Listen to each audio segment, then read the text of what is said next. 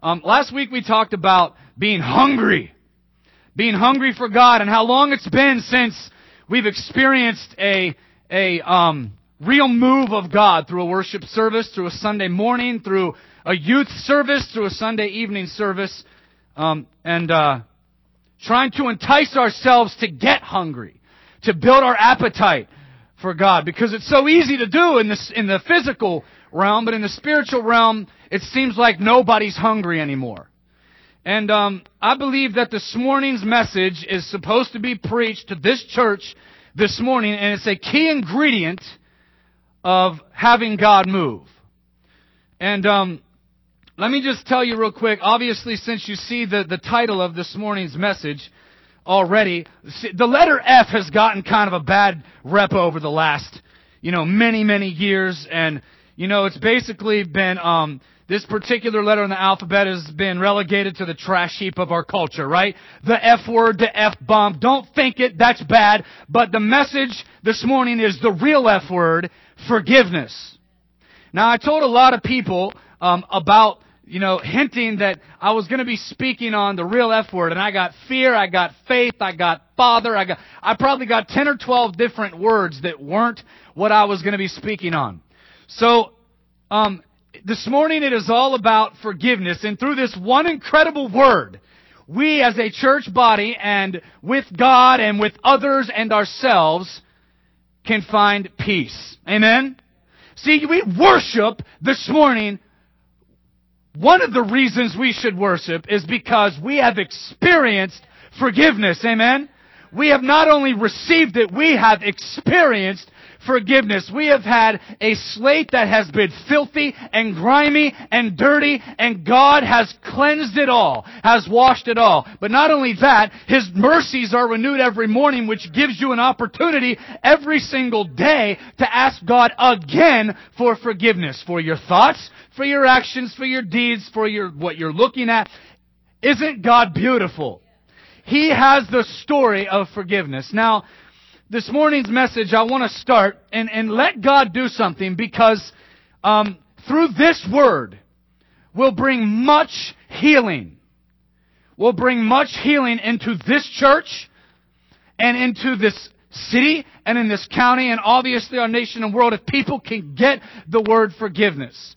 Now I want to start by telling you a little bit of a story and I heard this uh, from a pastor and uh, I was inspired by it. And I thought, this is perfect. I'm going to use it. And God, I need you to move and anoint this word. In fact, let's pray right now for God to do that.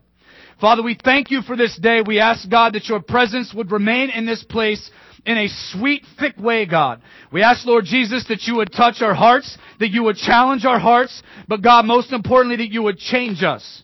God, we ask for your anointing upon the scripture and upon the word of God that it be sharper than any two-edged sword, God dividing even our thoughts and our intent, Lord Jesus, this morning as we listen to you, God. In Jesus' name, and everyone said. Now, I want to uh, tell you a story, and I heard this. There was a, a pastor who went on a jog, and he was he was jogging, and he came up to this. He was in a busy freeway on a sidewalk, a six lane highway, a freeway, very busy, cars traveling back and forth. And he was thirsty. He stops at one of those gas stations that kind of pose themselves as a gas station. They're really like little convenience stores, but they happen to have some gas pumps out there too. And he stopped and he was getting something to drink. And he sees another jogger coming down the road. And this jogger was actually um, uh, behind uh, a leash, and on the end of a leash was a big Doberman Pinscher. Who knows what kind of dog I'm talking about? A big, don't lose me here. This is not a, a miniature Pinscher. This is a huge, mean Dober, Doberman Pinscher that would be a guard dog and would tear you to shreds, okay? This is a big dog. And this big dog was on this leash leading uh, the master, I should say, master leading the dog, but they were um, thirsty. And what he does is he goes into this same gas station, and what he does is he actually ties the end of this leash onto a bench that was sitting nearby, and then ties his Doberman onto the end of the bench. Makes sense? Some of you have probably done this to keep your dog stationary while you take a break or go get a drink or whatever. So this dog is on the end of this leash and this dog is just sitting there while his master goes into this gas station and gets a drink to quench his thirst from jogging. And And this pastor comes out drinking his water, and he's just kind of standing there, and he's looking at the Doberman, and the Doberman looks back at him, and they're kind of making eye contact, and this is a big dog. And all of a sudden, out of nowhere, for no sudden or apparent reason, this something gets into this dog and and and startles this dog. And this Doberman Pinscher, that there's a six-lane busy highway freeway out in front of this bench, and this Doberman all of a sudden gets startled and makes a mad dash towards this busy intersection. And of course he's attached to this bench. And this bench is, is bolted into concrete. And this Doberman takes a mad dash for this freeway and bench and all bolts concrete shrapnel comes up out of the ground and this bench is flying behind this dog. True story, heading towards this six lane busy freeway. And of course the pastor is just kind of standing there like, what just happened? And this dog takes off towards this busy freeway, and all of a sudden, right before he gets to this SUV, of course all these cars are screeching, coming to a halt, slamming on their brakes, and right before this dog gets to this busy freeway, he stops, and this bench, with the momentum, continues to swing around and slams into an SUV. Dents it up, and kind of causes some damage to this SUV. Then this dog is still startled, takes off the other way as fast as he can, stops, and this bench swings around again right towards a Volkswagen and smashes this Volkswagen, this huge heavy wrought iron bench with concrete shrapnel and bolts and iron on the end of it, tears this Volkswagen up. And of course, the pastor and the owner are like, what just happened? Can you imagine seeing that scene? Can you imagine being there? You just stop for a drink, and a Doberman unleashes and drags this fence or this, this bench behind him, causing all kinds of damage to these vehicles, avoiding death himself miraculously. Now listen very carefully. When it comes to today's message, you realize that a lot of us are, could be compared to this Doberman. And I, I want to talk to you this morning about being leashed up. You know, we are leashed up as people to anger and resentment and unforgiveness and pain and hurt. And we are swinging this thing around everywhere, and everywhere we go, we are causing all kinds of collateral damage. We are bringing all of our garbage into all the relationships that we get into, uh, all the business partners that we get into. Now I want to ask you this because I believe that if we can understand this word this morning, that a lot of healing will take place. Now listen, we're leashed up to all these things and we may not realize it, but we are dragging this thing around. We're causing collateral damage to ourselves, destroying the potential that God wants us to live out in this life. And we're destroying it and we're blaming it on this bench because we're leashed up to it. Now listen carefully. I want you to understand before I get into the heart of this that unleashing unforgiveness is unnatural. It is not somebody who is just good at it. It is not somebody who loves to forgive, who loves not to hold grudges. That's not how we're wired. As, as a good of person, you know, as good as we think we may be, that's not how we're wired. We are flesh, we are humans, we are making decisions by choice, and a lot of times we choose poorly. That's why I thank God for forgiveness. So listen, this morning, I want you to think, obviously we don't like to forgive, but we, we like holding grudges, we like taking revenge. We not even like, we don't even just like hold, we like actually paying people back. I'll get them. I will take revenge on them. And that is not biblical. So let's look at this. The question this morning, listen, this is an individual question for every individual person in this room. Who is sitting on your bench? Now think of this. It could be a, an ex-spouse. It could be a mother or a father or a step parent or a child, a daughter, a son, an aunt, an uncle, a teacher, a principal, a business partner. Do you understand that all these people could be on this bench? Depending on who you are, who you may be holding a grudge against, who you might have resentment towards, who we might be angry with, who we have not unleashed unforgiveness towards, and this is what it's doing to our life. Well, maybe they died 10 years ago. But do you realize that if you have harbored unforgiveness for 10 years, you are saying that you are basically saying, you control me. You have, you ruined my life. You have ruined me. You are controlling me. You are keeping me from my potential. But that usually is all in the head of the person that is leashed up. And they have a choice or they can drag this around, causing all kinds of collateral damage wherever they go. Bringing these people, these people on your bench may not even know they're on your bench. Do you understand that?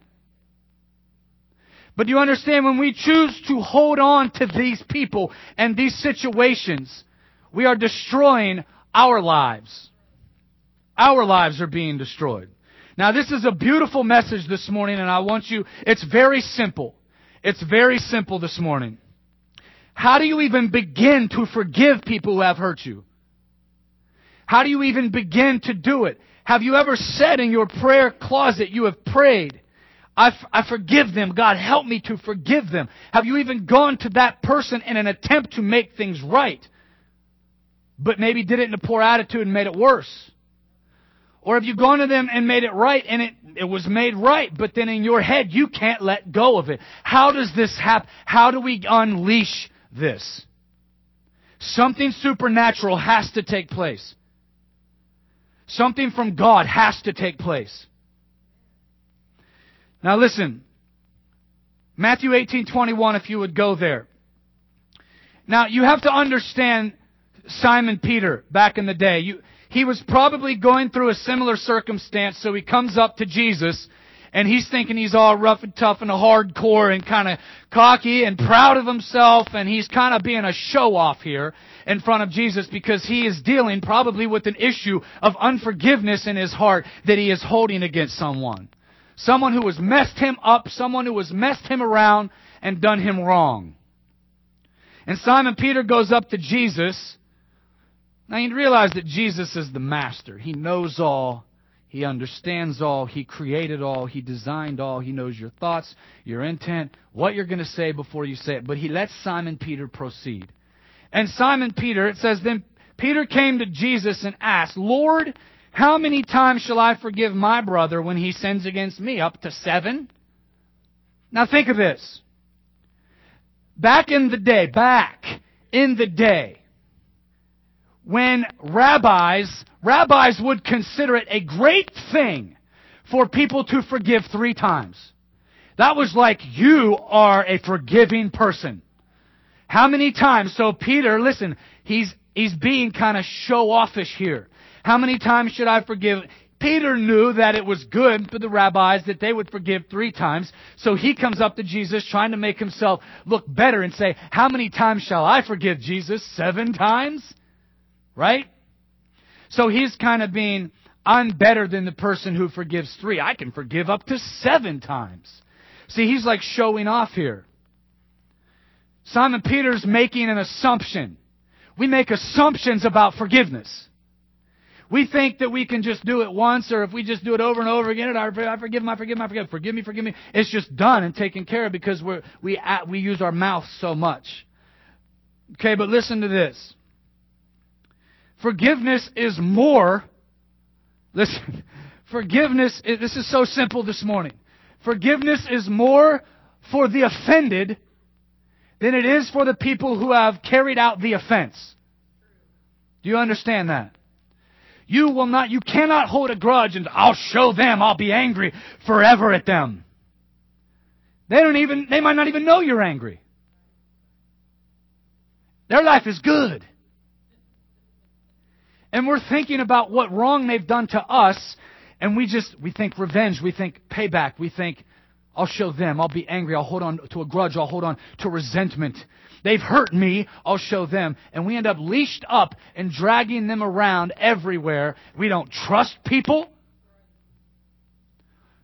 Forgiveness is a beautiful thing. Listen to this. Jesus obviously was the master storyteller. He could tell a story like no other person. He could make a point in parables and he would compare it to things and people would, they would get it.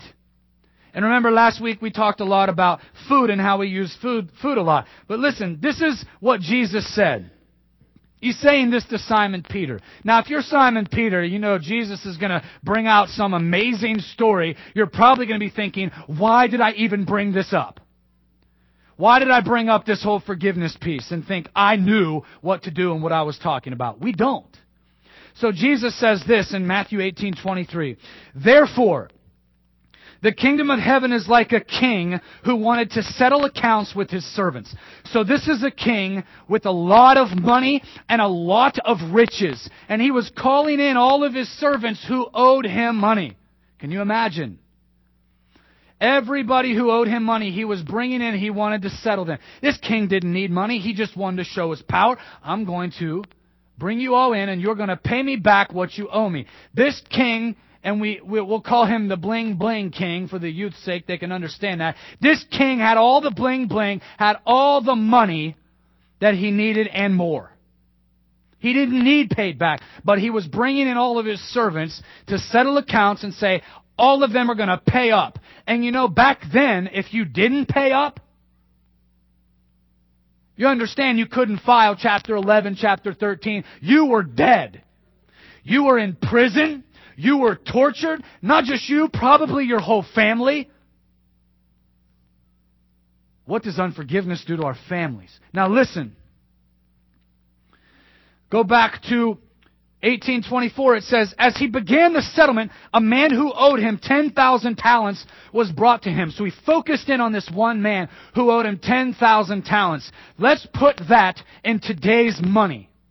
Today's money this guy owed this bling bling king the equivalent of $10 million. $10 million. Raise your hand if you were taken before a king right now and said, $10 million or you're dead. We would all be dead. This debt is a debt that you cannot pay.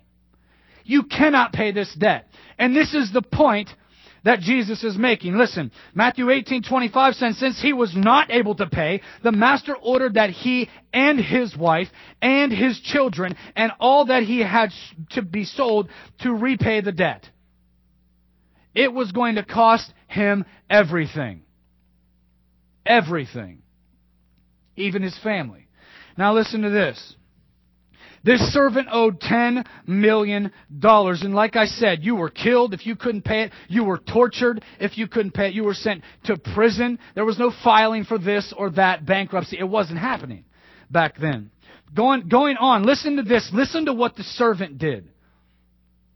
And if you are coming here for the first time this morning, this is a beautiful message for you. At the end, I want you to listen very carefully. But everybody also listen up until the end because if we get this, then this church will experience some serious freedom.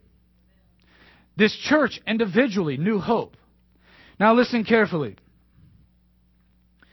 Verse 26 says, This is what the servant did. Can you imagine? The servant fell on his knees before this king and he says, be patient with me, he begged. Be patient, please, he says. I'll pay back everything, please. Just don't, just wait. I'm good for it. I'll pay it back, I promise. It was a, it had to be a pitiful scene of this servant begging to his knees, please, dropping down and sweating and begging for the lives of his wife and children and himself and everything he had worked for. He is begging and pleading with this king for forgiveness. Who is on your bench? Think of them. Think of the people. Maybe one, maybe four or five people that are on your bench this morning. Now listen to this. Verse 27. Check this out. It says, the servant's master took pity on him. He took pity on him. Listen to this. Canceled the debt. Canceled a $10 million debt and released him. Let him go. Now this is a beautiful story of a king like our God obviously saying, the debt is canceled. It's been paid. Everything is forgiven. Just go. But, uh, but I'm good. Shh. Just, it's okay. Just go. The mercy and the grace of this king. Unbelievable. Who can pay $10 million? Very few people.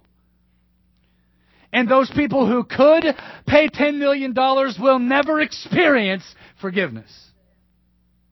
Now listen to this. This is unbelievable. Verse 30 says, But he refused instead. Listen to this. I'm sorry. Verse 28. Verse 28.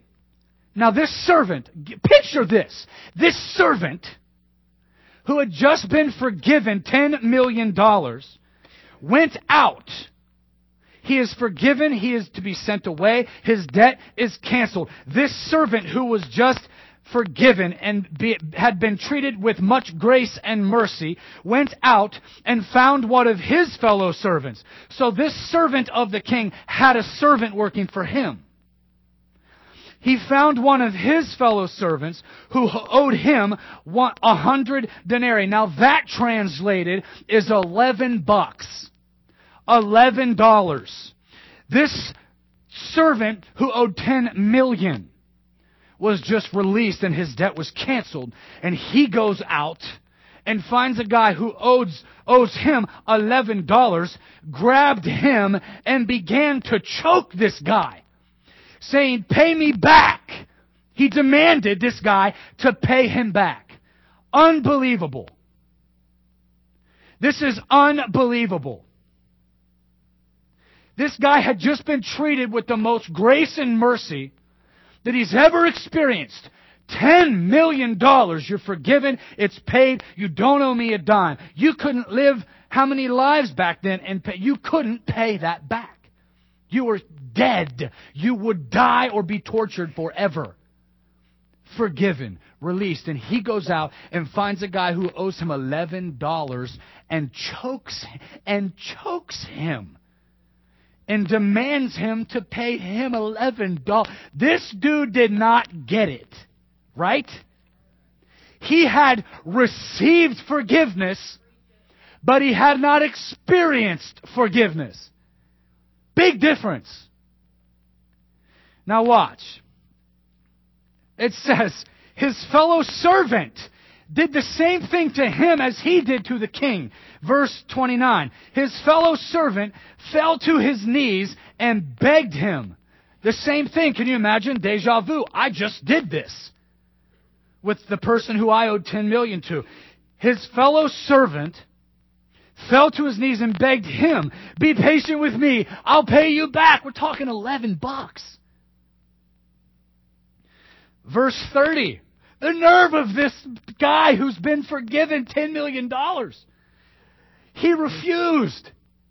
And instead he went off and had the man thrown into prison until he could pay back the $11. talk about thick-headed. We do this all the time.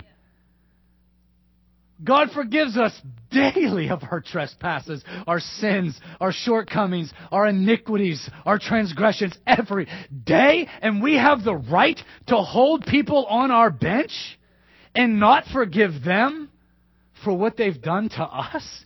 Who is on our bench? What people are sitting on this bench and you are tied up like that Doberman, dragging it around into every place you go, causing a lot of damage, not trusting people, destroying relationships. We are unbelievable. Now watch this. Let's go on.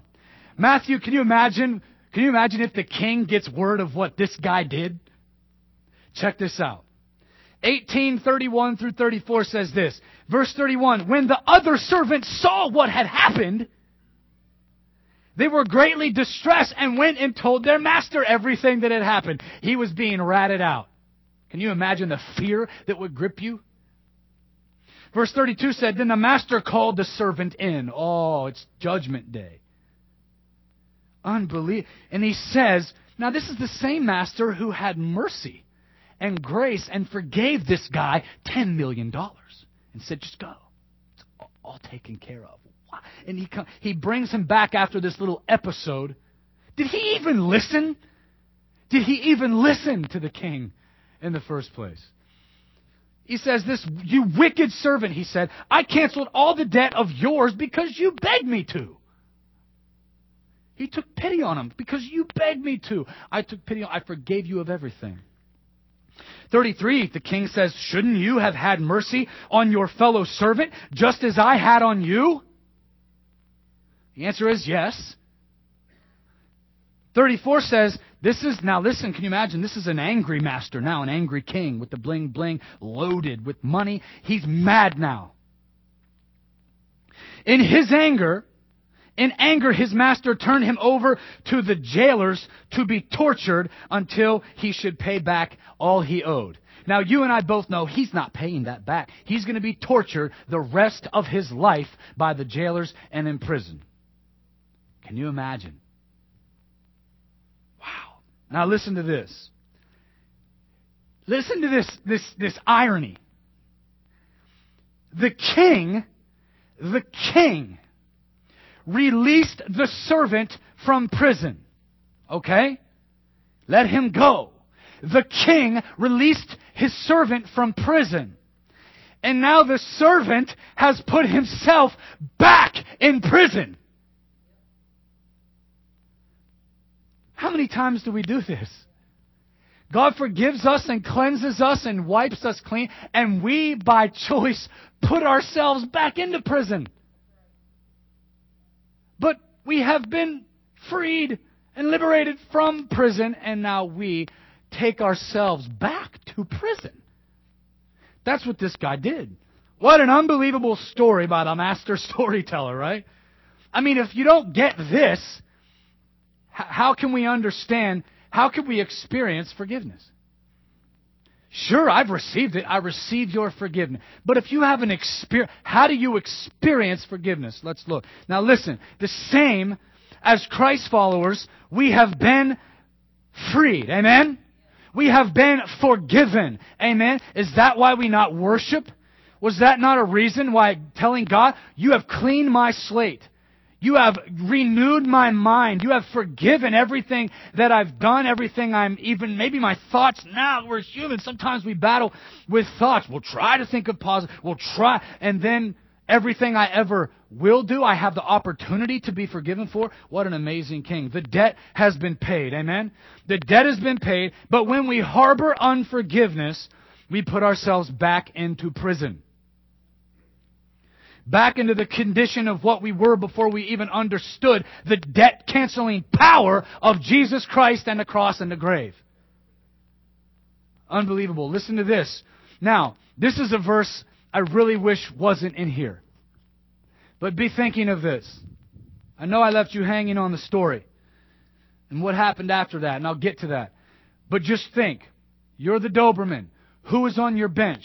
Who has messed you up, messed you around, did you wrong, jacked you up, betrayed you, has ha- you've had resentment. This person's caused you pain. These people have hurt you. You blame these people from you getting and reaching your unbelievable potential in God and making a difference in this world, but you can't because these these people may not even know they're on your bench. Who are they? An ex-spouse, a mother, a father, a daughter, a son, a school teacher, a grandparent who has betrayed you? Who has lied to you? Who will you never trust? Who, who is on your bench? Your bench. Now listen. Verse 35, we could all say, ah, don't really want that to be in there, but listen to verse 35. God puts the ball in our court. He says, This is how my heavenly Father will treat each of you. Now, he's, listen to how, what he's talking about. He's talking about the story that was just spoken of. If you're not going to forgive this guy, he says, This is how my heavenly Father will treat each of you unless you forgive your brother from your heart. Wow. I want a clear bench. Don't you want God's forgiveness? You realize without God's forgiveness, we're not going to see Him. We're not going to see the kingdom of God. I mean, how many things do you want? It's up to us. How much do we want to be forgiven by God? We show God how much we want forgiven by Him by how much we forgive others. This is unbelievable. Now listen. This is how my Heavenly Father would treat each of you unless you forgive your brother from your heart. From your heart. This servant had received forgiveness, but because he had not experienced it in the depths of his heart, he couldn't even share it with other people. Who is on your bench? And if there are people on your bench, do we really understand the forgiving power of God? Do we really get it? And how powerful and sweet and generous it is. I mean, in other words, it's like we're, we're leashed up to anger and resentment and unforgiveness and pain and someone who's hurt us. And in other words, this scripture, 1835, in other words, if we don't forgive people on our bench, God's coming after us. God is coming after us. I mean, we're, it's like we're on a treadmill and you were leashed up in, we'll call it the treadmill of torture. And you have all these people on your. Can you imagine? Picture this: if there was a treadmill up here, and I have four or five people on my bench, and I'm leashed up, and I'm walking on a treadmill. You're going nowhere. It's torture. It won't happen until we forgive Him with our hearts. Listen, we want God to move. Amen? We need God to move, right? This is huge. In this church, we must forgive each other. We must be forgiven and experience forgiveness by God. We must shed grace and mercy upon people that have done us wrong. There is, we don't understand that there's a huge emotional benefit to this. There's a huge relational, friendships, a huge relational benefits to this. And obviously, a huge, all encompassing spiritual benefit to this. If we can do this. When we unleash unforgiveness, we're, we're like God. Doesn't God say that He created us in His image and we should change from glory to glory and be like Him? When we unleash unforgiveness, we're like God. We're like God. Can you imagine if God turned his back on us? We would be doomed. Can you imagine if he didn't have the grace and the mercy that was displayed at the cross? Can you imagine if he said it's a hopeless, multiple generations hopeless? The Bible says in the end times the love of many will wax cold. People will become lovers of pleasure rather than lovers of God. That's all around us. That's in the church he, re- he repented and, and kind of said, back in the day when he destroyed the earth with the flood, why'd I even make them?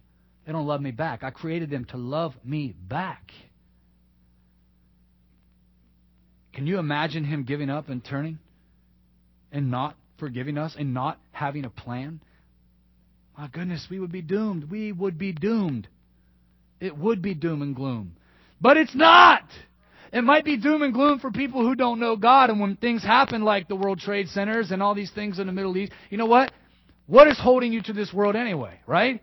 I mean, we should be happy. We are approaching nearer and nearer to heaven.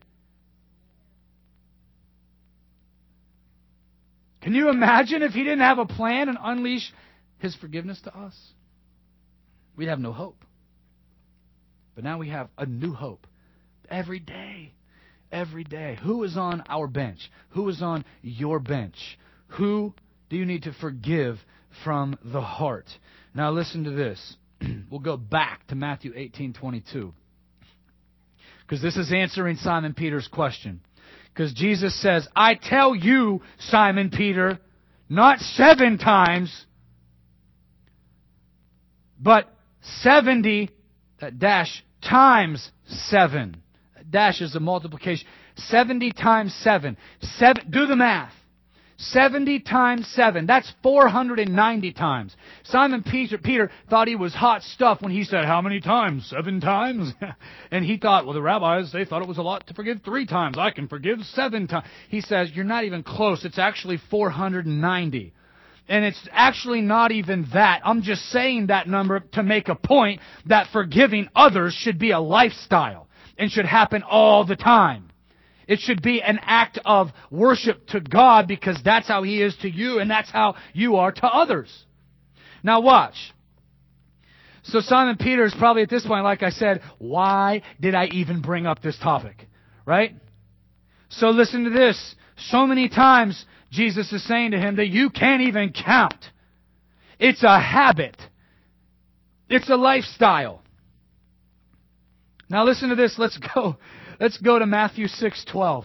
This rocks me and I say the Lord's prayer when I was younger at, before and after every game when I was playing uh, sports and and you know some people would pray it for their meal or at night or you know um, our Father who art in heaven. Everybody probably knows that prayer. You may not have anything to do with God or maybe living a lifestyle of that opposite of what would be an obedient to the Word of God lifestyle, but you may know this prayer. But check out this verse in the Lord's Prayer. Unbelievable. One little word that changes everything, that puts the ball in our court.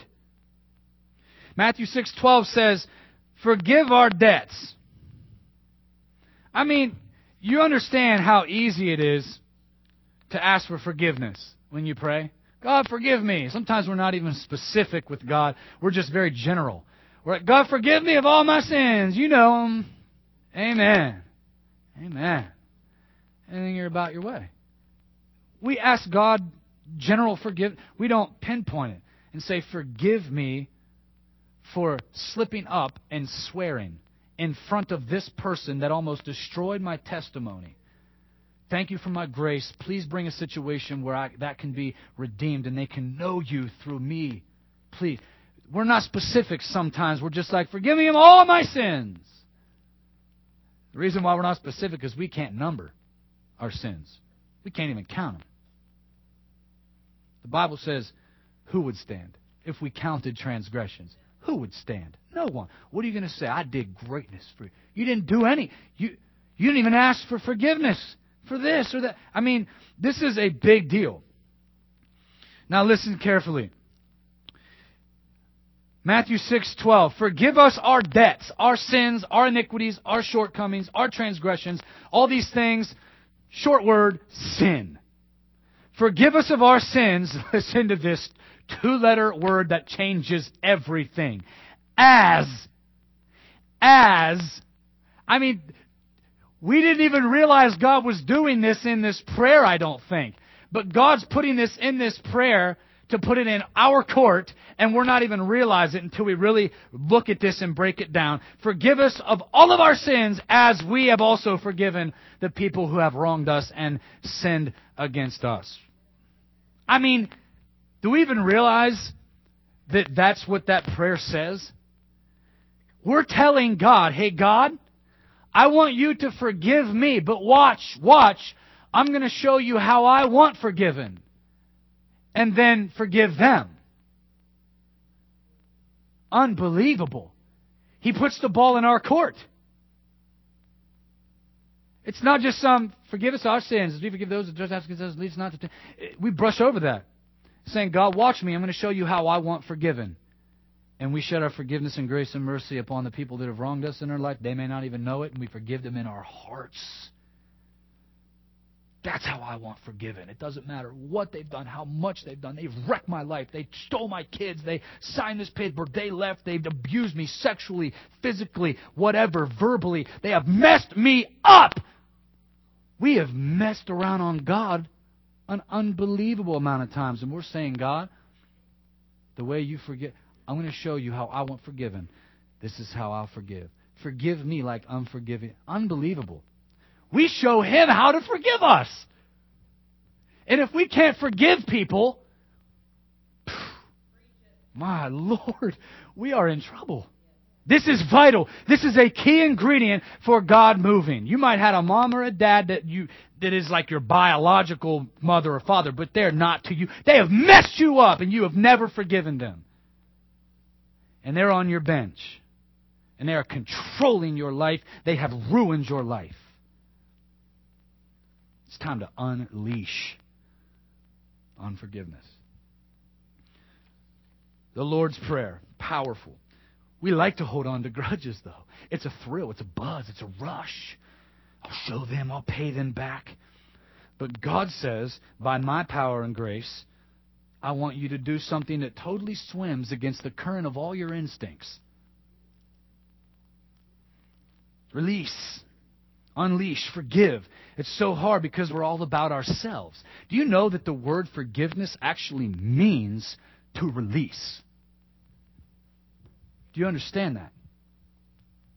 I've had a lot of talks with young people in the youth ministry about parents who have messed them up. But when you forgive, I forgive you. I forgive you. You release them. You release them. I forgive. And it releases you. We choose to hold on to this stuff. How do we even begin to do this? It has to be a supernatural act of God inside of us, forgiving people. Forgiving. This morning was meant to be a very simple, simple message of forgiveness. Now, we are all about self. Four very quick barriers. Number one, self deception. We rationalize, we tell ourselves rational lies. We rationalize. We that's no big deal. It's no big deal. It's a long time ago. It's okay. Really, it doesn't bother me. It doesn't. It doesn't affect me now. I'm good. It's okay. It happened a long time ago. I mean, they just they just did that, but I. It's okay. It's okay. It's, I'm fine. I'm fine. What? I'm fine. What? I'm fine. But it does mess us up. We deceive ourselves. Self defense bar- barrier. We get defensive. We, we, we want to get people back. We want to pay people back. We want to take revenge. I'll take care of this. And we vision in our minds doing things that we shouldn't, saying things that we shouldn't, having it out with people. The people that God loves. I'll show them. Which, by the way, is not biblical.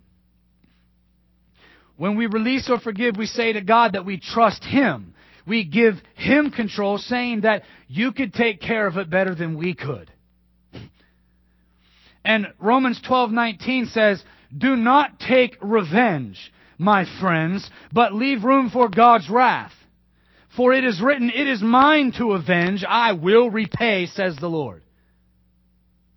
Oh, I didn't know that. Cool. I'll step back. God will take care of them. Doesn't mean God is going to strike them dead. That's probably what we want. Get them out of my life. People who slow me down, who mess me up, who badmouth me. We wouldn't care if they passed on. We wouldn't cry about it. That is messed up. Man, God says He'll take care of it. It's mine. I'll do it. Let me do it. I think God knows better. The self image barrier. If you think I'm going to lower myself and admit I was wrong, forget it. You realize that we're at the strongest when we admit the obvious to God and other people. The last one, the self protection barrier, just going to protect yourself. Just going to protect yourself. Some of you are like, some of you know who you have to go to. Some of us know who we have to go to. Some of us know who we have to forgive, who we have to release.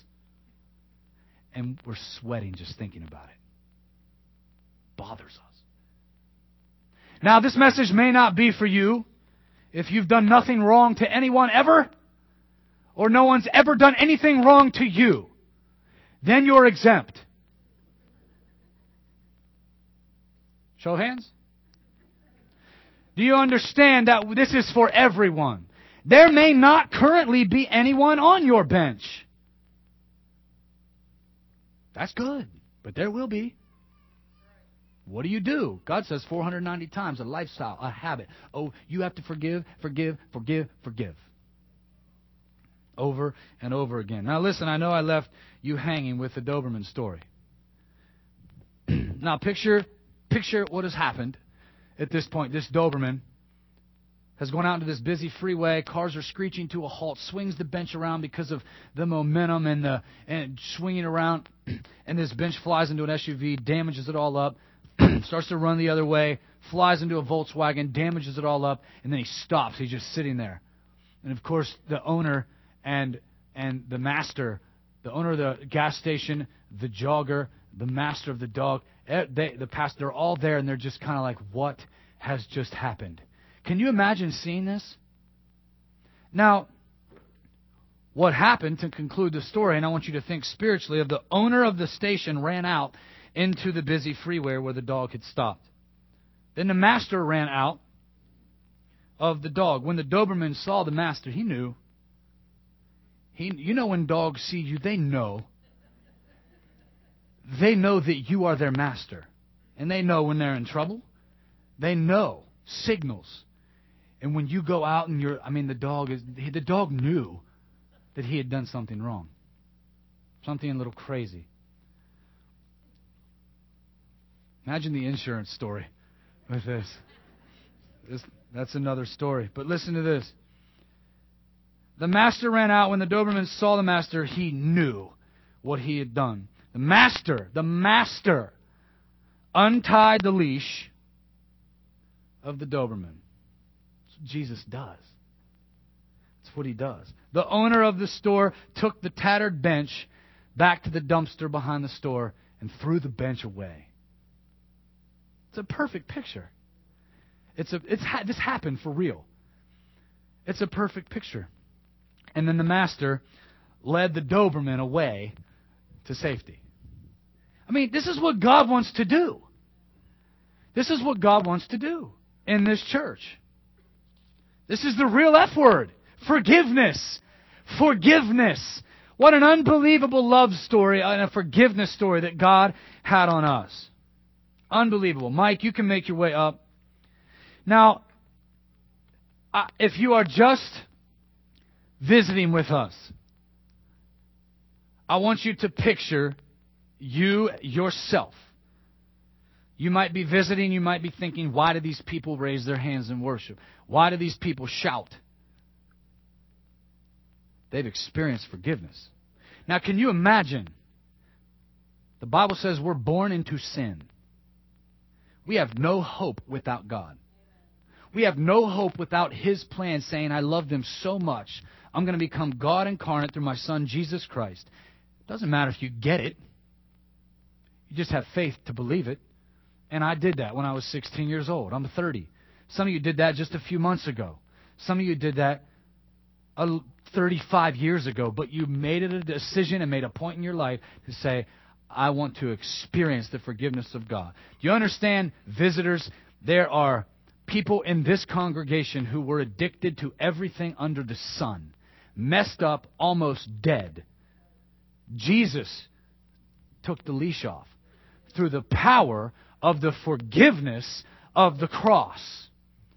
All the blood that he shed was for you and was also for the people on your bench. God, this is how I would like to be forgiven. All that stuff you did on the cross, the ability for you to clean my slate, to forgive me of my thoughts, my words, my actions, the places I find myself going, whatever it is. Watch this is how I want you to forgive me. and we go to others and forgive them and show God what we, how we want to be treated with His forgiveness. It's a beautiful story. It's beautiful. So the question this morning, and if we get this, listen. You realize that people on our bench, we always blame other people for not moving forward in God. We sometimes know it's us. We sometimes know we're kind of messed up and we're choosing not to step forward, but we'll blame these people for not reaching our potential. Don't you just want to forgive and release and let go and do something for God? Being liberated from the chain, from this leash that's being drug around. Think of the people on your bench that if you have you have taken to other relationships and those relationships don't work out. Friends, relatives, whatever, because you have unforgiveness in your heart towards people who have done you wrong, messed you around, messed you up, jacked with you. Is it an ex-wife? An ex-husband? Bible says when you hate, it's like murder. You won't forgive, you won't unleash forgiveness. When someone hurts you, it's like they've created a debt. They owe me. They owe me something. Man. Can you imagine the nerve we would have by saying, God, you owe me forgiveness? You owe me. What would you do to earn it? Nothing. That's the beauty. It is a gift. Could you guys stand, please? If we can understand this this morning, if we can understand the real F word, forgiveness, and we can carry it out in practice. Now, look, that doesn't mean that if someone messed you around, messed you up, said something, did harm to you, hurt you, and they're sitting on the other side of the church right now, and they don't even know what they've done to you, it doesn't mean it better be you better be careful with this. You might not want to just walk over in the flesh and say, I've hated your guts forever. Will you forgive me? I don't think that would smooth things over. You have chosen that. That's your fault, not theirs. So don't put it on them. When you forgive, you become humble and meek and the lower one. And you ask for forgiveness bowing down to that king, begging and pleading. Remember, one of the definitions of worship is to kiss the ring that is on the finger of God.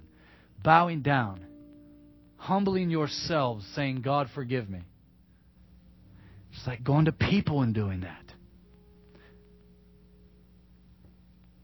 As Mike starts to play, listen, the altars are a place this morning of releasing unforgiveness, resentment, pain, bitterness, people who have hurt you.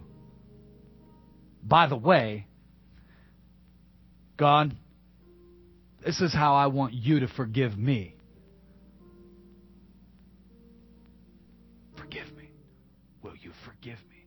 God, help me to forgive them from my heart. From my heart.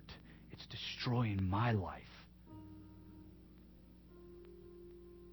Please. The altars are open. Come up. Unleash unforgiveness. Please. God, help us. Help us. Hear our prayer this morning, Lord. Let it be from our hearts. From our hearts. Not just lip service to you, Father. Not just lip service, something we've done maybe over and over again. But from our hearts, Lord. Letting people go setting people free from sitting on our bench. They may not even know it.